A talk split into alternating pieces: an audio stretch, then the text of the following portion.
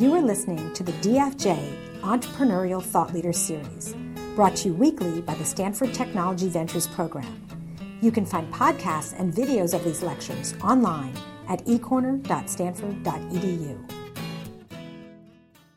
We have never done this before. We have a father son team today, and they are both entrepreneurs of very, very different ventures. And so the, the theme today is about the evolution of a CEO. We have one CEO from a high tech medical uh, technology company and one from a Web 2.0 hot startup. And I want to give you a little bit of background. John Adler here to my left is a neurosurgeon at Stanford Medical School. Now, for most people, that would be a big enough job. But uh, John realized that there were some huge opportunities, actually some problems that he turned into opportunities of trying to figure out how to make neurosurgery surgery minimally invasive. And so he founded a company called Accuray that has a product called the CyberKnife, and he'll tell us a little bit about it in a minute. We also then have Trip, his son, who of course grew up in the same household, watched this all happening, and was still willing to go off and start a company as soon as he graduated from Harvard. So he, he graduated from Harvard in 2006 with a degree in biophysics and then went off to go start the company Scribd, which is, I would say, one of the most exciting startup companies in the Valley and maybe in the world. It has been named by Business Week as one of the most intriguing startups, and Forbes called it one of the hottest startups.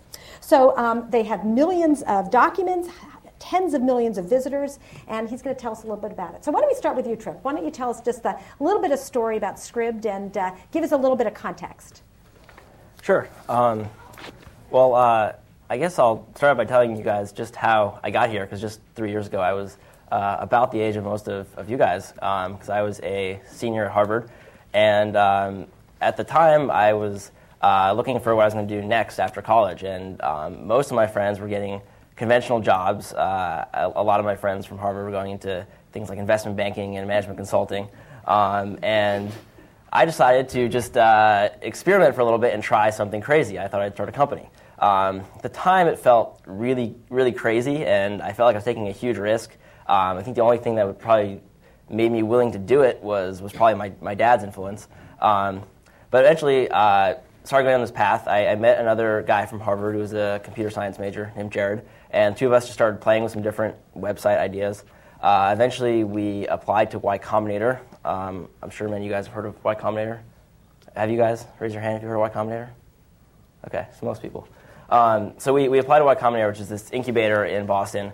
Um, they gave us $12,000. We worked on a certain idea there. Um, it was a college classified site that we launched at Harvard. It got moderately successful, but then we realized it wasn't really what we wanted to do. It wasn't going to be the big company. So we scratched that idea. We tried a bunch of other ideas.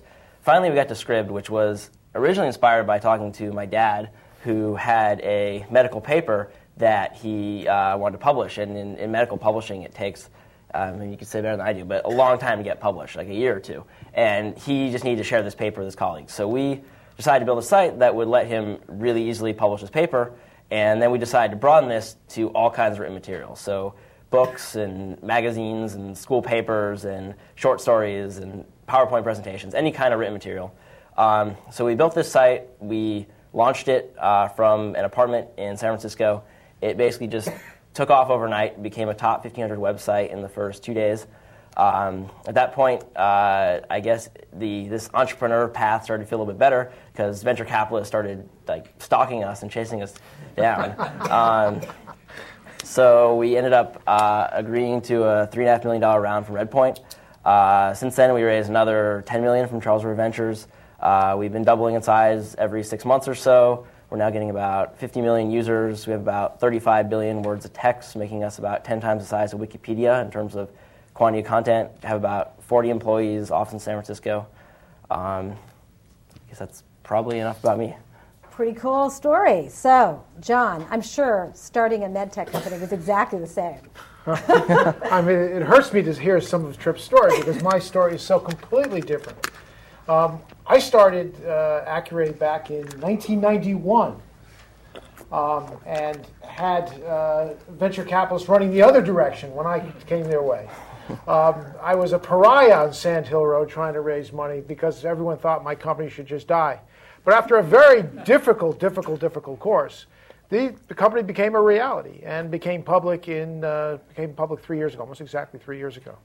And what Accuray does is it makes a very, very precise, non invasive, robotically controlled, non invasive surgical tool that lets us destroy tumors now really anywhere in the body. And by virtue of the kind of the principles, we don't just destroy tumor, we can destroy tissue and change the function of tissue anywhere in the body, which gets increasingly interesting not just in cancer, but things like heart surgery and even brain, brain surgery and the psychiatric disorders. So um, Accuray has been a very, very was a very difficult course for me, but nothing was more rewarding than the fact that I could sit here today and tell you that almost 100,000 patients have now been treated with my CyberKnife, and like right now at this very given instance, there's probably several dozen patients worldwide getting treated. And so, while my story has been a painful one, it's been a one I'm very proudful of, nevertheless pretty amazing. So we've got these very different points of view here. And I want to try to ferret out what sort of things are similar and what sort of things are different in these different industries and your different paths. So I, let's just Trip. What did you learn from your dad? Here you grew up in this house where your father is a neurosurgeon and an entrepreneur. Uh, what did you see in these two different paths? And what was, I mean, I, I'm going to guess that you probably looked at both of those as inspiration for your own career. Yeah, sure. Um, I, I think uh, when I was uh, in college, I was probably didn't even really appreciate either of the paths. I mean, I was just too young to really understand what, what he was actually doing. Too busy partying. Uh, one way to look at it.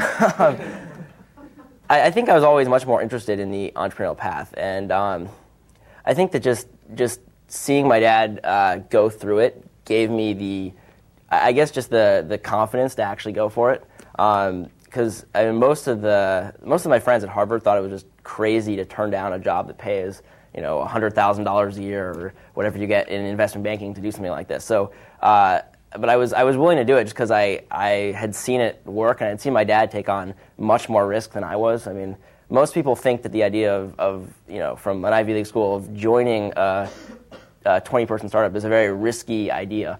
And uh, you know, after seeing my dad, uh, you know, try to raise tens of millions of dollars and you know, build this very complicated technology and do all this while having a family and a full-time job as a neurosurgeon, you know, it made what we were doing seem really easy and, and risk-free.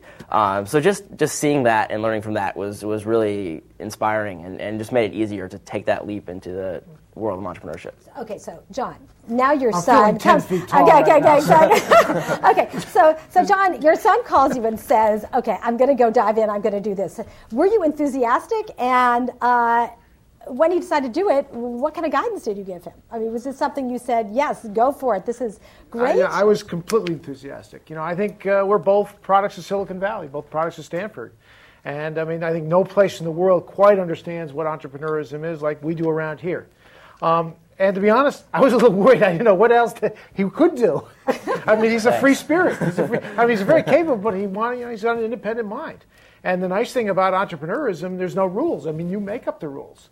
And so I was incredibly enthusiastic. And my advice from him was always, even to this day, a very simple advice. And I said, don't give up the CEO position. I said, you create this business. And if I had learned a lesson over the years, was just the power vested in the CEO and, and the opportunity to kind of control the business, influence the business. And so I kind of expected from the early onset that you know all the, the wise heads and, and, and Sand Hill Road who write the big checks, they always want some gray hair or someone with no hair to kind of be making the decisions. But there's nothing like the passion and the energy and, and the understanding that a young young entrepreneur CEO brings to the table. So I said, don't give it up. And I think that's one lesson that hopefully he's still taking to heart, I hope. So, Trip, is that useful advice? Yeah, I, I think so. I mean, there's uh, a lot, a lot of young founders. I think that um, that I, have already seen in my short three-year career uh, give up the CEO position, and I think have it not work out too well. Um, just because you know when you're when you're building a company in the early days, I mean, it's really all about. this is the early days, but also when the company's huge. It's about just uh, you know, in a technology company, engineering and, and product. And usually the types of CEOs that get hired are, are usually not really specialists in that. They're specialists in everything but that. Um, so it, it, just doesn't really make sense to, to have somebody who doesn't understand that running the company. Um, and the worst case is if that person like has the wrong uh, opinion on engineering product. I mean, if the guy just sort of steps out of the way and lets the founder or the, the person who knows how to do that do that, that's great. But if if the CEO takes the product engineering in the wrong direction, then that usually destroys the company. And okay, but both of you started these companies without any experience starting companies. So who did you look to for guidance? What, what sort of people did you surround yourself with who you could trust to give you advice about big, big decisions? I think I gave him a little advice. I just I tried, I tried, I tried. Um, and the reality, and I try to give him so much advice because I had no advice. And, and I had very few people to turn to. And in, in, in, hindsight, it was a very isolating experience to kind of be in charge of everything, and now times not even having responsibility, but being in charge nonetheless, and uh, and try to, without experience, kind of make make ultimately making decisions. And I mean, it really sounds stupid, but the most important business influence I've had in my life has been Warren Buffett, who I've never met, but who I've religiously read his annual reports. Because there's a guy who really believes that leadership in business is really common sense. It really is. It's common sense. And I feel it's too often it's been surrounded by mumbo jumbo with, you know, organizational charts and, and you know, uh, management by objective and all kinds of logos and spin. And it really you loses the leadership, the essence of the leadership that I think makes for great companies. And I only wish I was as blessed as you know Larry Page and Sergey Brin at a young age to have all that power and influence, and then have you know listen to Warren Buffett on the side telling you how to do all the right things. But uh, so I stumbled along and did it by my learn these things by myself for the most part. Yeah, were there some? What were the biggest hurdles in the along the way? I mean, what was? Were there places where you really could have used some guidance? Oh yeah, yeah. Is there something that sort of sticks out in your mind? I mean, I took I literally spun my wheels for four or five years trying to raise money. And um, so a lot of it was just bad luck. I mean, was, the timing of my particular business and the nature of my business was such that we missed all the right cycles. We came at all the just at the wrong side of every cycle. Um, and uh, we shot ourselves in the foot a couple times too. And so it took me much longer to raise the sort of money I need to than I should have in hindsight. And had I maybe the right mentorship and access to the corridors of power early on, that would not have been so difficult. Okay, so you had this father who had sort of sort of paved a path for you in terms of getting some some experience. What other? I mean, first of all, I'm assuming that was really helpful. What other people did you go to for guidance? You know, in the in the earliest days, it was before the company's off the ground. It was basically just my dad because I didn't know anyone. Uh, but at a certain point, you know, we, we, started getting investors and and pretty much uh, like pretty early on, basically everyone who was successful wanted to meet with me and my co-founders and like try to advise and help us. So so pretty quickly, I, I got into the community and was able to get advice from a lot of different people. So that that was probably something that was was much easier for me than my dad. Just I was surrounded by all these people in Silicon Valley who wanted to help. Um, but over time, I think I've actually I've come to listen to other people a lot less. And I've, I've realized that if I'm gonna if you're, if you're an entrepreneur and you're really going to do something amazing, you can't just take direction from other people. You have to basically pave your own path and, and make all your own mistakes. I mean, that's ultimately how you learn is you just try things and then you succeed or fail and just keep learning through trial, trial and error. And at a certain point, um, other people can't teach you much. Um, the only people I really get advice from these days are other successful founder CEOs. Um, you know, I, I talk to people who run companies much bigger than Scribd, and, and ideally people well, people who actually grew the company from you know Scribd size to much bigger than Scribd.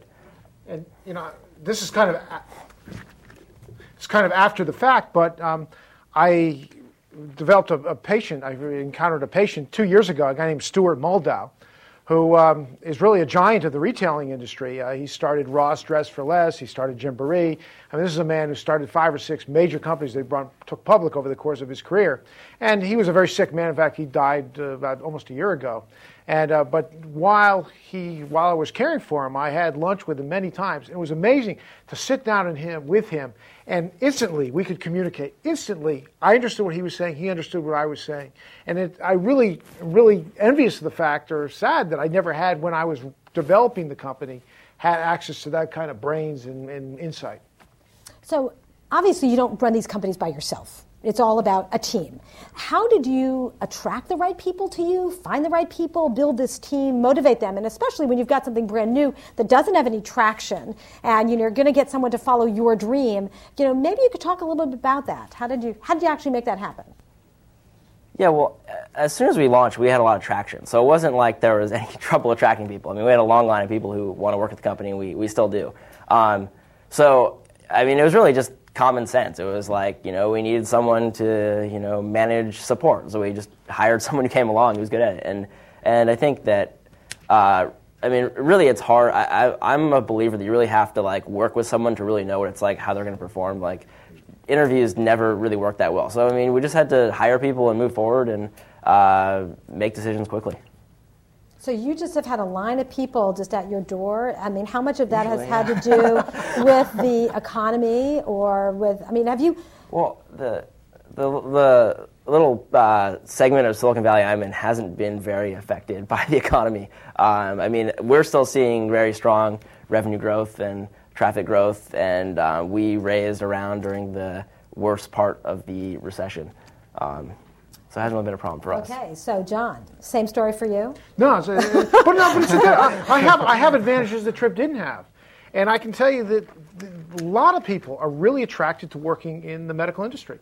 I mean, it's just something personal, it's philosophical. In fact, I've developed some acquaintances over the last couple of years who are among the most successful people in the world in the electronics world who want to do a medical device startup with me because they really believe in the idea of, of medicine. They want to be close to patients, uh, taking care of patients. And there's very few things as rewarding as seeing someone get treated with your particular instrument, your device that you've worked so hard on. And people are willing to sacrifice a lot for that. That being said, when I was CEO in like 1999, 2000, I mean, in Silicon Valley was booming, and you just couldn't hire engineers in any capacity, no matter who you were. Um, I had a lot of trouble attracting employees, and because everyone was going to go down the street and become a, start some startup, and a year or two later, their options are going to be worth a couple million dollars. But for the most part, healthcare does give you an opportunity to attract quality people that you might not have in other industries. So people who are motivated to really yeah. have an impact on these specific patients. They're really yeah. passionate yeah. about the work they do. Great. Now, it's really we all know that there's hard work and there's luck right? There you can be working really really really hard and have just a bunch of bad things that happen to get in your way or you can have these incredible lucky breaks. So maybe you could tell us a little bit about some of the lucky breaks that you've had over this time and uh, you know give us some insights of how they impacted you.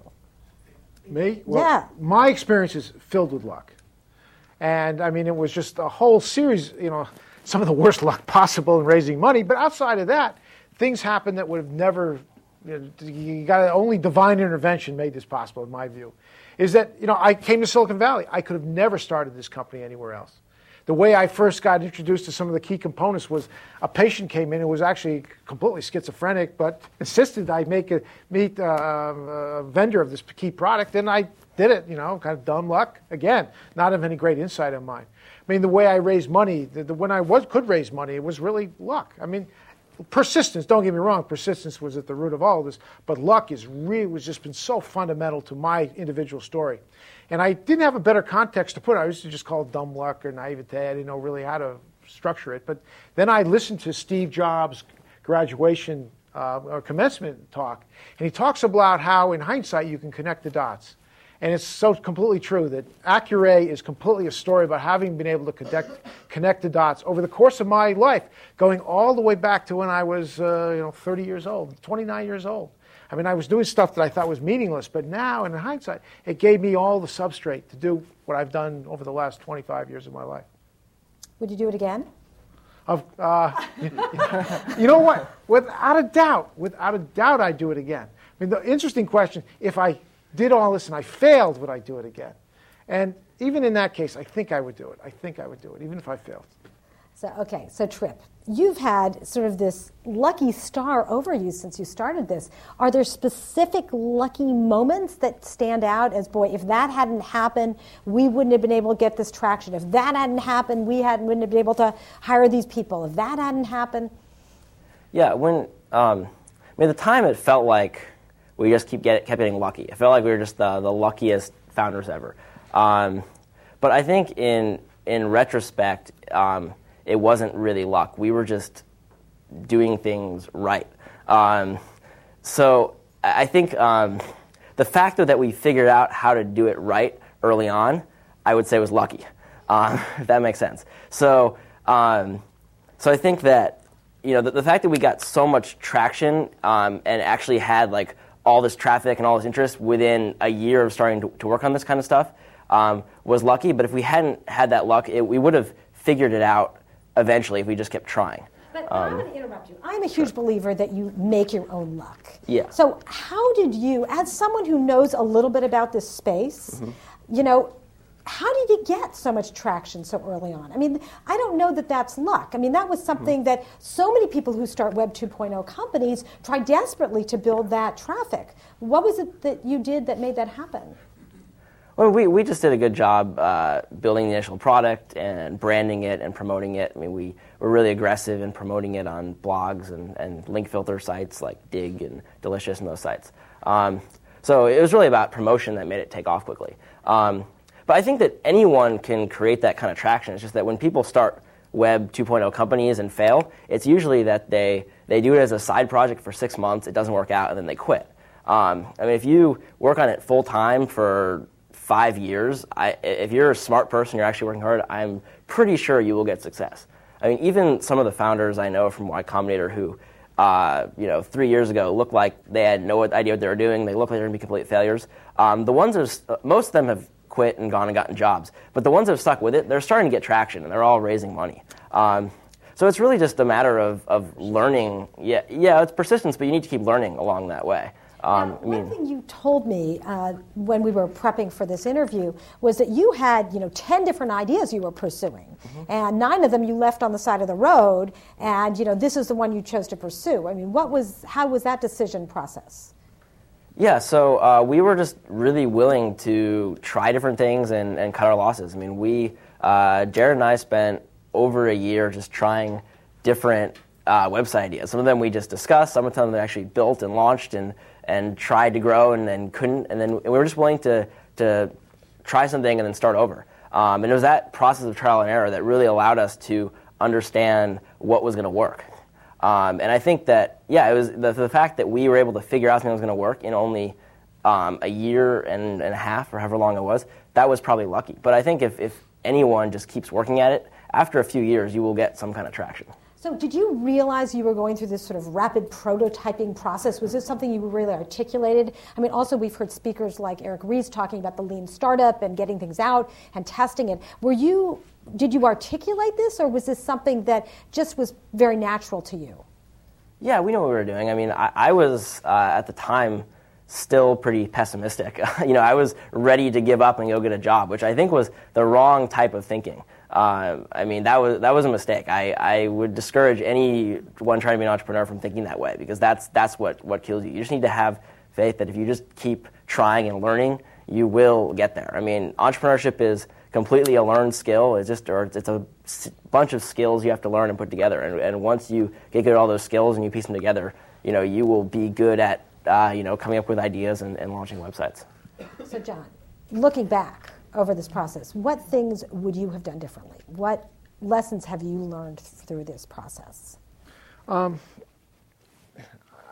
I don't know that I do a lot different. Not that I didn't make mistakes, um, but you know, at the time, the, the, I, I probably acted rationally based on everything I knew.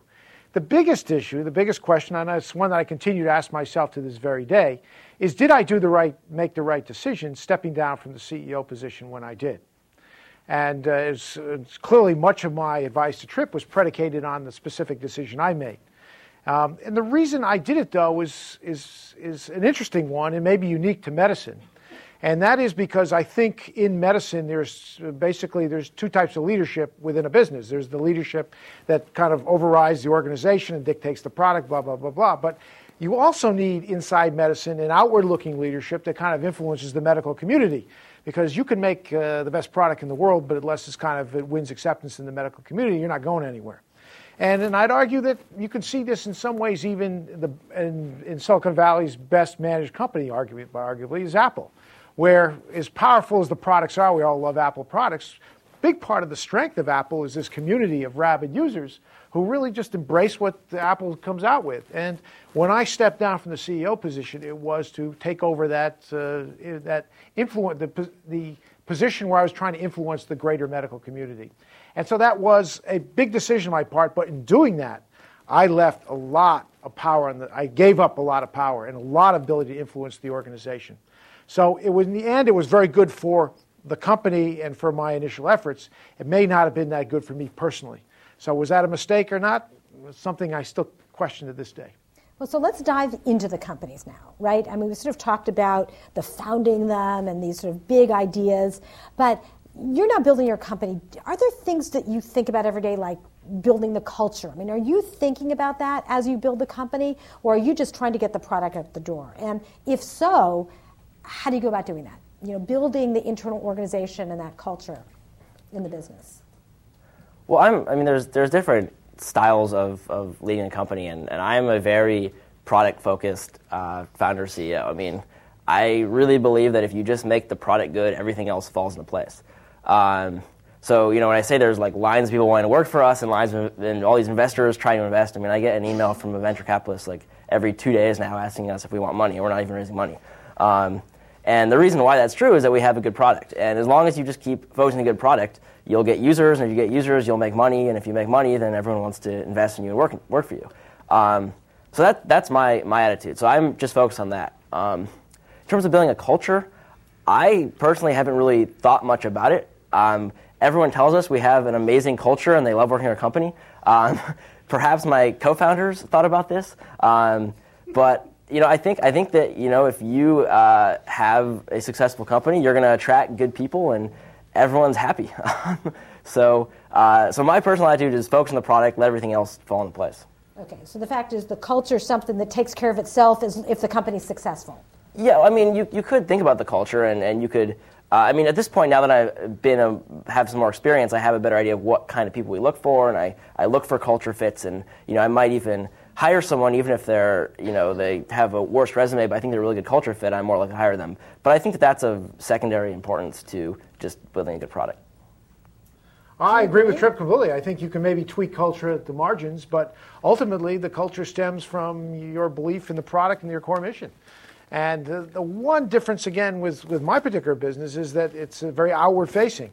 I mean, you can make the best product in the world again, but unless the docs embrace it and actually learn to use it. I mean, I equate the CyberKnife to like a Stradivarius. You know, you're going to make the best violin in the world, but unless you have Isaac Perlman or someone to kind of play the thing, you, you know, you're never going to know what it's capable of. So you really have to develop, including your culture, the physician community, and that was kind of my major contribution of the last five or six years to Accuray. So it's interesting how many parallels there are. I mean, you'd sort of say, boy, this is almost the exact same parallel experience, except that you had a much harder time, John, you know, sort of raising money and getting attraction. But, you know, besides that, it sounds like there's, you know, very parallel. I'm curious, here we have this highly regulated, high technology, capital intensive business. And here we have this Web 2.0, Wild West type of environment. I mean, what are the biggest differences do you see in these, uh, in these experiences? Well, well I think, uh, I mean, I think that, that my dad really, uh, you know, he, uh, the, the, the first step he had to get to was, was a much bigger step than we had to get to. I mean, our, our first step was building a website that let people upload a PDF, Word file, PowerPoint, and then showing it on the web in Flash. I mean, that was our first step, and that was basically it took three people to get there. Um, and you know, we did that well, and then and then from there we we iterate. We um, and you know, we raise a few million dollars, and then from there we build more features and attract more people. And it, it really has been going like one step at a time uh, to go from from nothing to 40 people, and eventually to thousands of people we're going. Where I think my dad had to get to the one really take one really big leap forward uh, to really get to a point where he could show any signs of success. Do you agree with that? Oh yeah, no, I, I agree. Um, Accuray was just a much, much more complex business. I mean, I, you know, as CEO, I had to learn about things like, you know, quality assurance. What do I know about quality assurance? I didn't even know what the word meant. Uh, quality systems. I mean, uh, how do you know about uh, the FDA regulation? Not just the FDA, you got to know about the French regulatory processes. And then you got to get into, you know, different specialty organizations, which think differently. Neurosurgeons hate radiation oncologists, radiation oncologists hate neurosurgeons. Uh, and uh, this is the world you kind of waded into uh, much, less just figuring out how to make something from an engineering perspective, from a software and hardware perspective, which was complex in its own right. So it was a very complex business and uh, gave me as a CEO a lot of chance to learn a lot of different things. So it was exciting. But I can't, you know, Trip and I, we've in this way, we're very different. We're in parallel universes. I don't know that we've the nature of our business has much that much in common, other than trying to make a good product. Was there a big benefit being a neurosurgeon doing this? I mean, could someone have been an engineer step into the same role, No. or how how much did your background with a domain expertise, um, you know, and actually having a practice uh, allow you to do this? I think there's uh, was was vital. Uh, I mean, the reality is that uh, you, as an engineer, you just don't have. Uh, you can't inspire the same measure of confidence in the in the medical community as you can if you're a physician. And in fact, not only that, I was out there in the front lines putting my own patients' necks on the line, uh, and my patients, I might add, were there putting their necks on the line. But the fact that you had that measure of confidence in the product on my part meant a lot to prospective customers and to prospective patients. And I just don't think engineers would be in the same position. So that's what's unique about a medical company. So I want to ask one last question to you before I open it up to Steve and his class, and then the rest of you. So, you know, you can start thinking about questions that you'd like to ask. Is that what advice? I mean, here we have a room full of prospective entrepreneurs. In fact, many of them might have already started their own companies. Um, what advice do you wish you had gotten, and what guidance, you know, would you give to them as they look ahead to, to this path?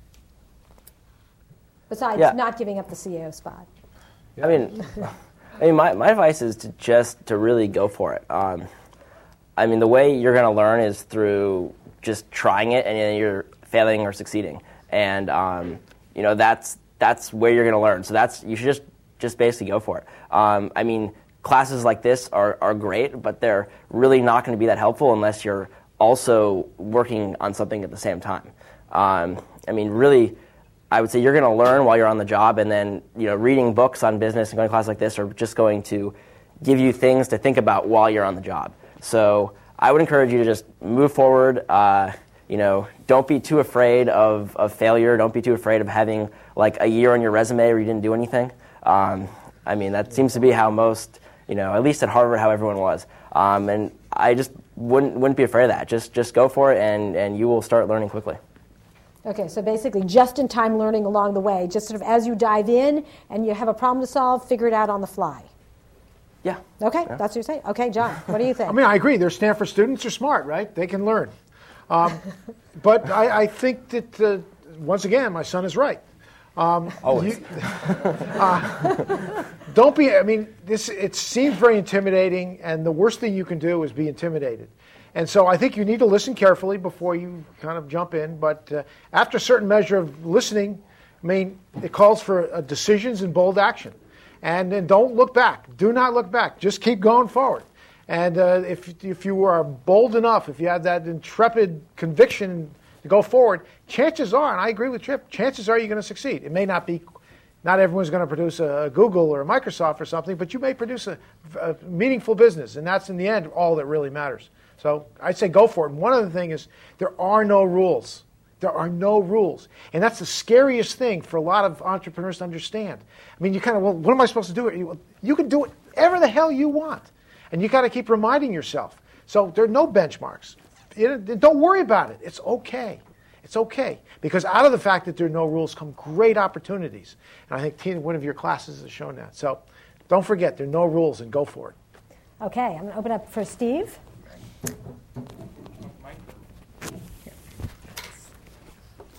Thanks, uh, Tina. So I'm Steve Blank. I teach uh, e- uh, 278, The Spirit of Entrepreneurship, the class that wraps around uh, the ETL lectures. And uh, our students are actually going to go and try to deconstruct these two businesses uh, um, after, uh, after class. So, Trip, the first question's for you. Um, one of the nice things that entrepreneurs do um, after they're successful is reinvent history. So I'm going to ask you to roll back history a bit and try to remember when you started Scribd.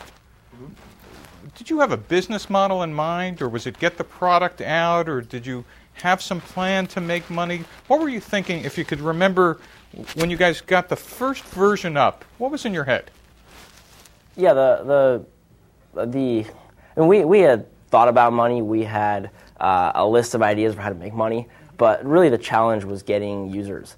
Um, I mean, it's it's the the hardest challenge in a consumer web startup is is getting users, especially a lot of users. Uh, there's a lot of these companies that uh, you know are started by you know the you know flawless teams of executives from big companies, and they have like $70 million and they have an amazing business model in mind, but then they launch their product and nobody actually uses it. Um, so, I mean, our, our goal was just to build this thing and get people using it and then just iterate from there. And um, that's what we did. And so, just following up, if I can. So, take us from your original, I think it was called YouTube for Documents strategy, till now. Take us through the pivots or the changes mm-hmm. in your user or uh, monetization strategies as you've gotten older, wiser, smarter, more users. What, what have you learned? What's changed? Yeah, well, we, you know, we called ourselves YouTube of Documents at first, which was a great way just to get, uh, get, get, get, you know, people talking about us. It was a much, just the easiest way to explain it. And um, we're now, we, we don't like to think of ourselves that way. Um, I mean, at our core, that's basically what we still are. We're a way for people to take a PDF file, a Word file, a PowerPoint file, upload it to the web, and share it with people. Um, but you know, since then we've transformed into um, like that, that same thing plus a bigger vision, which is to basically change publishing. You know, we want to make it so that anyone can can become a published author. Um, so basically, that means taking what we had before, but adding on more layers. So now people can actually sell written works. Um, you know, we're, we're getting making it so you can read written works on many different mobile devices. You know, we want people to be able to read anything on Scribd on an iPhone, a Kindle, and all the other 20 e-readers that are coming out. Um, and you know, there's just it, it's it's still the same core idea. There's just a lot more to it, and, and a lot more users can do, and, and a much bigger a bigger vision to it. Great. Last quick question for John. Um, John, your your experience as a surgeon versus your experience at entrepreneurship, where anything goes. That's not you know true when you're opening someone's skull, I assume. and, and, and therefore, the, the learnings you had to do as, a, as an entrepreneur are almost orthogonal, it appears, to the, the ones as a neurosurgeon. What were the biggest surprises as an entrepreneur that were just like, whoa? Was it about channel or customers or partners? Or? I, I, I think it was uh, the culture. Uh, because uh, the beauty of an operating room is uh, the, uh, the surgeon's word is God. And the surgeon says something and it, it's done. In fact, my wife likes to complain that when I get home, I pretend that my scrub nurse is over set to pick up because that's the way life is in the operating room. You're king. Um, and in the rest of the world, you have to persuade. In the business world, you have to persuade your, your partners, your employees, your customers that uh, this is the right course of action. And this is just taken for granted because you, the surgeons, have spoken. So um, it's been a learning curve for me and not that I couldn't do those things, but I just didn't have time for it initially. But over the years, I've learned that that's a very important part of the management process, of the leadership process of an entrepreneurial company. Did that change the way that you uh, act in the operating room? I mean, did, did was there any sort of uh, you know did you no. did you become a little less draconian in the well, operating room after but, having to persuade but, people but you, in the business world? But you have the you have the wrong image. You have the wrong. image. In the operating room, it's not like you're uh, Attila the Hun, you know, kind of being a jerk to everybody. No, but it's just that there's there's not a lot of discussion what the plan of attack is going to be. Everyone turns to you and says, "What do we do?" And you say, "This is where we're going," and there's no questions asked. Even in the face of many people's skepticism in the operating room, people just do it because the, the surgeon has spoken. In the business world, you do something and you haven't bought people, you haven't got people to buy into it. And the background, they're all stabbing your plan in the back. They're doing everything they can to undermine your plan because for some reason they think they have a better plan or they want to embarrass. In fact, I think that the, the MBA is a great disadvantage to kind of entering entering the uh, engineering uh, engineering business than a technologist such as you're suggesting. Um, that then again, if, the, if it's going to be a business oriented, on sort of a new way of uh, uh, a new way of, of, delivering flowers or something, yeah, maybe a business degree would be better off. What do you think, Joe? I'd say definitely technical degree. Uh, I mean, even even if your your job isn't related to that science you're studying, I mean, it's still really useful to know a science. I mean, I study physics, and I, I actually uh, haven't studied any computer science. I don't program at all, but just having studied physics allows me to think very analytically and, um, and it allows me to just really think about you know how Scribd grows and how our users act, and I even use a lot of physics in explaining like the way Scribd works. Um, it's just it's much harder to learn a, a technical field than to learn uh, you know you know to learn this kind of stuff you learn in like business school. So I mean, I, I, I mean it's like you can learn that stuff later later in life. I mean, learning you know, physics in college or computer science is really, really hard. So if you can do that, you'll be able to learn the business stuff down the road. Great. Okay, next question. Yes. So as you guys were focusing on your ventures, uh, did you find that there are other interesting opportunities that came up and did you have to lock down uh, uh, on that specific part of your life and sort of leave other opportunities, whether they're business related or they're personal opportunities through that time? Did you have to focus on one thing only or did you have two or three things going on, whether there were, you know, other projects or other relationships or whatever? Okay, so the question is here you are focused on starting this company. Were there lots of opportunities that were circulating around in your life that you had to eliminate because you needed to focus on this venture? Uh, yes.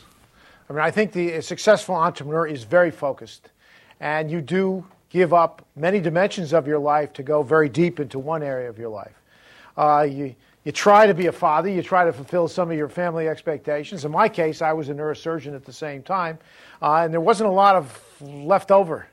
Uh, and in fact, you know, I, I, kind of mistrust a lot of people who try to do three entrepreneurial startups at the same time. Uh, maybe there's some people who do that, but I think in general, uh, it's you're doomed to failure, and you're best off fixing your your sights on something that is, you know, manageable and focus all your energy on it and driving only that across the finish line before taking something else on. And You were both acting. I mean, you were an acting surgeon and the CEO at the same time, or I- not? no. Okay, so why don't I you was clarify? I was chief medical officer for six, seven, eight years. Then I was CEO for three years. Then I've been chief, basically chief medical officer for about five, six years. And how did this parallel your neurosurgery? When I was chief medical officer, I was practicing neurosurgery. When I was CEO, I was just Just a just, just a full time CEO. Okay. Next question. Yes, John. Uh, Two questions for Trip. One, how does your company make money? What's your revenue model? And second, have you had any uh, inquiries from uh, companies who might be potentially interested in acquiring you? Okay, so the question is, uh, Trip, what's your revenue model? What's your business model? And do you have any uh, acquisitions in your future?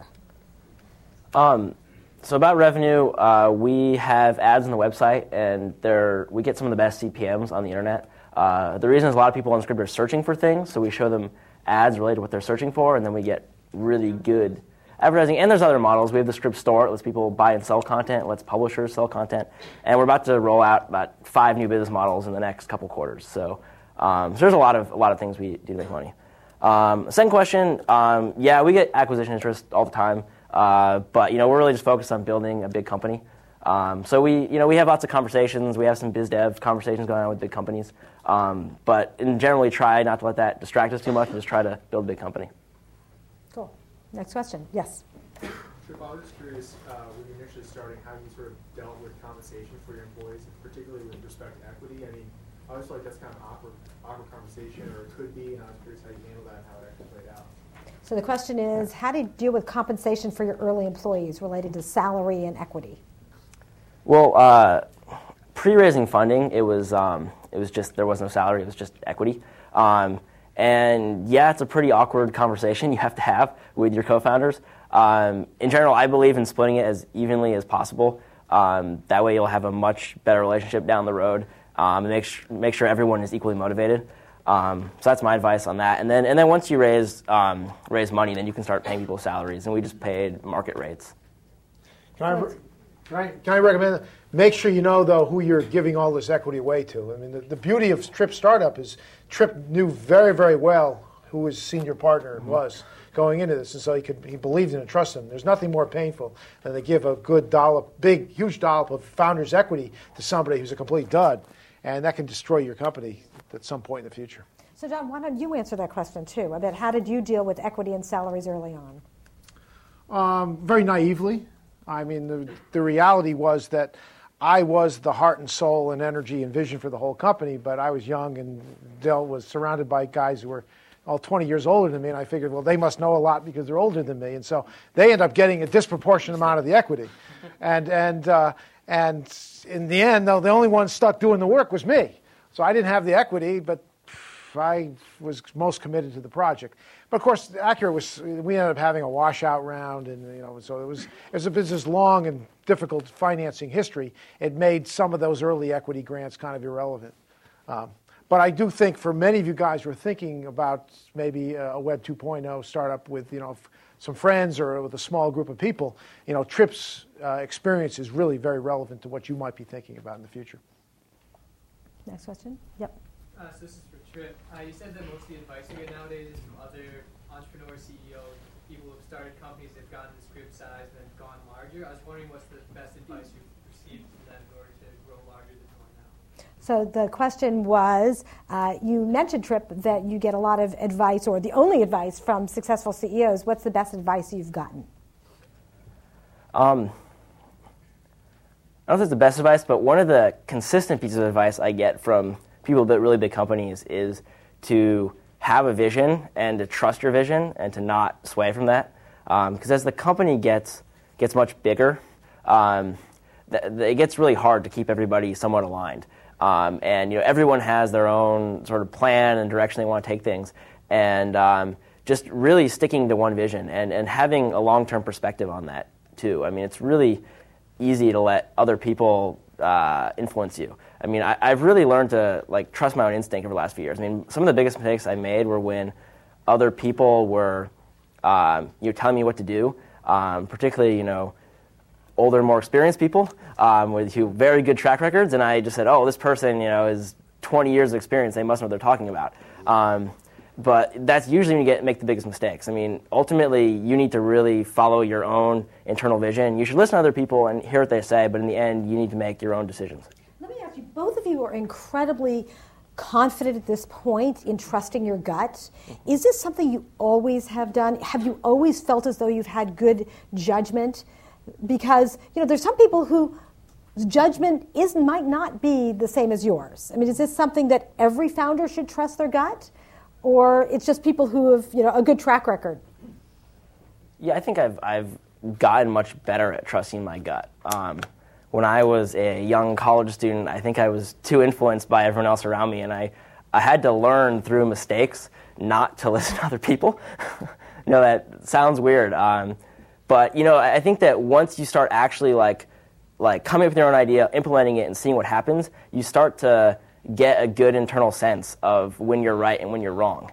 Um, and, um, and you, just get, you just get better at it over time. John, what about you? I think what Trip said is, is very true, and it's, it's very real. And maybe it took me even longer. I mean, I was very confident in my judgment as a neurosurgeon, but I was uh, far more uh, intimidated by kind of the, the big names in the business world who are all these professional managers who wrap decisions in a lot of, uh, you know, business talk. Uh, and I shouldn't have been because the end of business is really very simple. Make a product that your customer base really wants, and you'll be successful. So I say yes, trust your gut. But it's, it's not that you're, or not that I'm saying I'm smarter than these experienced people telling me what to do. It's just that they, they don't have the same experience that I have and the same view of the company that I have. Um, you know, I, I understand the company better than, than all these people who just like check out the website for an hour and then tell me what to do. Um, so, uh, so it's really just it's you know everyone has to kind of figure it out for themselves and the, the path they're going down. And even early on, like if you just trust your instinct, you are going to mostly make mistakes, but you're going to be learning along the way. So pretty soon you will develop a good sense of what to do. I say it's trust your gut within your area of domain. I mean, I'm not here to tell you whether you should buy electric cars or hybrids or something or diesels or something, you know. But within the realm of my world of neurosurgery, I've come to appreciate that, damn it, I know as much as anybody in the world. No, I know more than anybody else in the world. And in this area, I will have strong opinions. In this area, this is where my vision is going to prevail. Really good point. Question back there. Um, so you said, just to follow up on that question, you said uh, you were part of Y Combinator. And I know they do a lot of mentorship and advisorship type of stuff. And so I guess back from your perspective, starting out, like before you, before when you were first starting out, what exactly did you get out of a program like that? Um, I think the best thing out of it was that there were a lot of other people my age running companies. So, I mean, one of my dad's biggest problems, as he was saying, is he didn't have a lot of people around him he could talk to. so Y Combinator kind of feels like like a school for startups. I mean, the same way you guys are in school and you meet all these other your peers. At Y Combinator, you're going to meet a lot of other people starting companies. So, so we actually met our third co-founder named Tikhon through Y Combinator. He was part of a different company. Um, so that, that community was the best part. Um, they also give you a lot of really good advice on the really early part of a startup. So, you know, splitting equity with co-founders and, um, you know, getting incorporated, those kinds of things. I think I pretty much went into Y Combinator having a good sense of all that, probably because have my dad. Um, but, you know, if you don't have you didn't grow up in Silicon Valley and have that kind of uh, you know people influencing you, Y Combinator is a good thing. It's interesting. You, you mentioned Silicon Valley. Obviously, you went to Harvard and you came out here. Now, we certainly know some other models of companies where that's happened. People graduating from Harvard and coming out to Silicon Valley. Was that um, very conscious decision that if you're going to launch this company, you want to be here? Yeah, I mean, it was a combination of this being a better place to be and also just I didn't really like Boston. Want to come back to California. uh, uh, so yeah, I mean, in general, Silicon Valley is a much better place to be a start a company, just because there's a much more entrepreneurial mindset around here. I mean, just the the mindset of like Stanford versus Harvard is is totally different. Well, John, you mentioned you couldn't have done this anywhere else. That's right. And I mean, I think that you know Harvard's filled with brilliant people, and it just kills innovation after innovation. And I think all this, yeah, it, it does. I'm very critical of Harvard. It's got too much money, and it's just it's there to kill innovation. And historically, I think that uh, Stanford has really kicked its butt. And so it's no surprise that some of the, a lot of the, the smart, young, innovative people from Harvard have come out here to this area. Great. It's in the war. Okay, Uh, next question question. For, for Trip, um, along the lines of taking advice, uh, to what extent will you say that you and your co-founders take advice from your users and potential users? Um, I'd say the, that um, we just like all advice, you take a lot of advice, but in the end, you need to make the decision on where you want to go. Um, I mean, this is kind of uh, Apple's perspective on things. You can't really ask users what they want because users are going to say, "I want a button on this page. Lets me do this." But if you just take all users' advice, you get a kind of messy product. So you really need to have a vision for where you want to go and just build that, and then tell your users this is what you're going to use.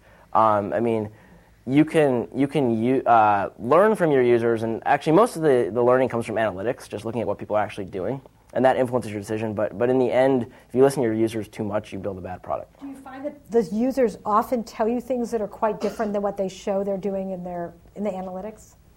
Um, I don't I don't think so. I mean, often the, the users who give you feedback are the most vocal users, and usually the most vocal users are not your typical users. Um, so you have to really be really careful about who you're listening to. I mean, you can easily get in the trap of just listening to your most vocal users, and then you build a product for a really small niche that isn't really a you know what the world needs. So, John, let me ask you the same question. I mean, here your users are, you know, very, very different. But I'm going to guess you spent a lot of time listening to them. How important was their feedback and their guidance on the product as you were building it? So I feel the same as Trip. I think all products are the same in some respects. I mean, I, I can't have too strong a feeling about how one should do liver surgery, but I do know a lot about surgery. And so uh, at the end, if you love your product enough, you as the innovator, you as the entrepreneur, you will that the love will show through that product. And in it will be simplicity, and in it will be the effectiveness, and ultimately what your user base wants. So I, I you know, listen, listen carefully what the world has to say, but in the end, make decisions. And in that sense, neurosurgery is good training. Another question? Yes. In the beginning, did you outsource, say, your accounting, your servers, or John, for your parts? Were you doing just in time in the beginning? Was everything already out there, So, and th- you just pieced it together to make what you needed? uh, is this for Trip? Well, actually, For both. The outsourcing, I think, can be used for both. Okay, so the question is uh, how much outsourcing did you do for different services, whether it was accounting or servers, so that you didn't have to bring it in house? We didn't do much, but you know we were all full time on this, and I was you know I, since I didn't go to business school or anything, I didn't know anything about accounting, so it was a good chance for me to learn something about accounting. So I you know bought QuickBooks and set up myself. Um, but in the end, I mean, it doesn't really matter um, whether you outsource those kinds of things or not. I mean, what matters is that you do the, the core part of your business in house. So um, if you're a you know a website, you know that you actually build the product in house. I think is really important. So just don't outsource the core thing you do well. I, again, I echo what my son has to say. I mean, I, uh, you know, I could have never started my business without kind of outsourcing many aspects of it. In fact, you know, some of the major key components were vital to getting the business going. If I had to make those key components, the business would have never gotten started. Uh, so most of what Accuray was at its onset was a systems integration business, and and I yes we did outsource accounting for a while, outsource legal, but but the, but the core of the product, which was the software, uh, and the, some of the minor hardware components, really were at the heart of what our business was all about. One last question. Yep. Back. Oh, I'll take two. Okay. Uh, so, excuse me. One of the things that always seems to be trouble is you come up with a great idea in an early product, and then somebody really big says, "Yeah, I can do that too." How do both of you uh, stay ahead of the competition, especially the, uh, the big players? The question is, how do you stay ahead about, of the competition? Yeah, I think you need to learn to just not uh, pay any attention to the competition. Um, I mean, usually the, the best companies are very internally focused and they're just focused on doing their own thing and not worrying about the big guys. And um, in the end, you'd be surprised how often the small companies beat the, the big companies. Um, I mean, usually the big companies have a very different way of thinking about it. So I would just ignore what the big companies are doing. Um, I also uh, think that big companies have kind of a muddled view of where the opportunities lay.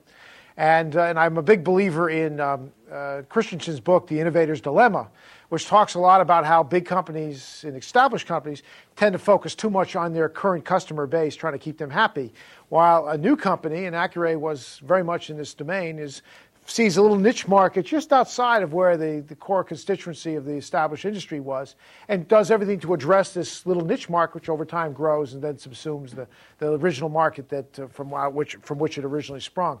And so um, I think that if you can kind of see yourself addressing a niche market, and I mean, focus on the, make that niche market happy. If you make the niche market happy, establish any market, then eventually you can grow from there. So we started with a niche market and we've been growing from that. Great. And last question. Right, uh, this is for Trip. I noticed on Scribd uh, you posted your business plan for $10,000. Um, my question is, have you had a lot of takers on that? And do you think it's worth it for an entrepreneur to buy your business plan for $10,000? Okay, so the question is, you've got your business plan posted on Scribd for $10,000. Any takers, and uh, how valuable do you really think it is? Yeah, we leave the sales information confidential, so I can't say actually. um, and yeah, you guys should maybe maybe Stanford should buy it and pass it around. You know, there's no DRM on it, so, so you guys. Let me ask you a question. How, if I read that business plan, how close is it to what you're doing now? I mean, we often think of business plans as the best works of fiction because as soon as you get it written down, you know, things are changing. The context is changing so fast. Uh, how close is it to what you're doing now? It's it's surprisingly close, actually. Um, but you know, in, in the end, it, it doesn't really matter too much. I mean, you know, coming up with business plans easy. Actually, building the business is much harder. So, I mean, you know, if you're starting a business, I would spend like a weekend writing the business plan and then just like, you know, put it on Scribd for sale for ten thousand dollars and move on. You know. so, John, let me ask you: Was your business? If we looked at your original business plan, how how different or similar was it to what actually ended up happening? Well, the steps to make the product and to use it in patients and to commercialize were actually, you know, not too far off the mark. Um, the time, the scale over which it happened was uh, dramatically changed. I mean, we, everything took, you know, the rule of pi. Everything takes 3.14 times as long as your engineers say it will. So, uh, so yeah, it just took much longer. Well, I just want to end by thanking you so much. This was fascinating to see the similarities, the differences, and I have to tell you, I personally am really um, surprised by the number of similarities and uh, really delighted by the fact that you were willing to share all this with us. So thank you very, very much. a lot of fun. Thank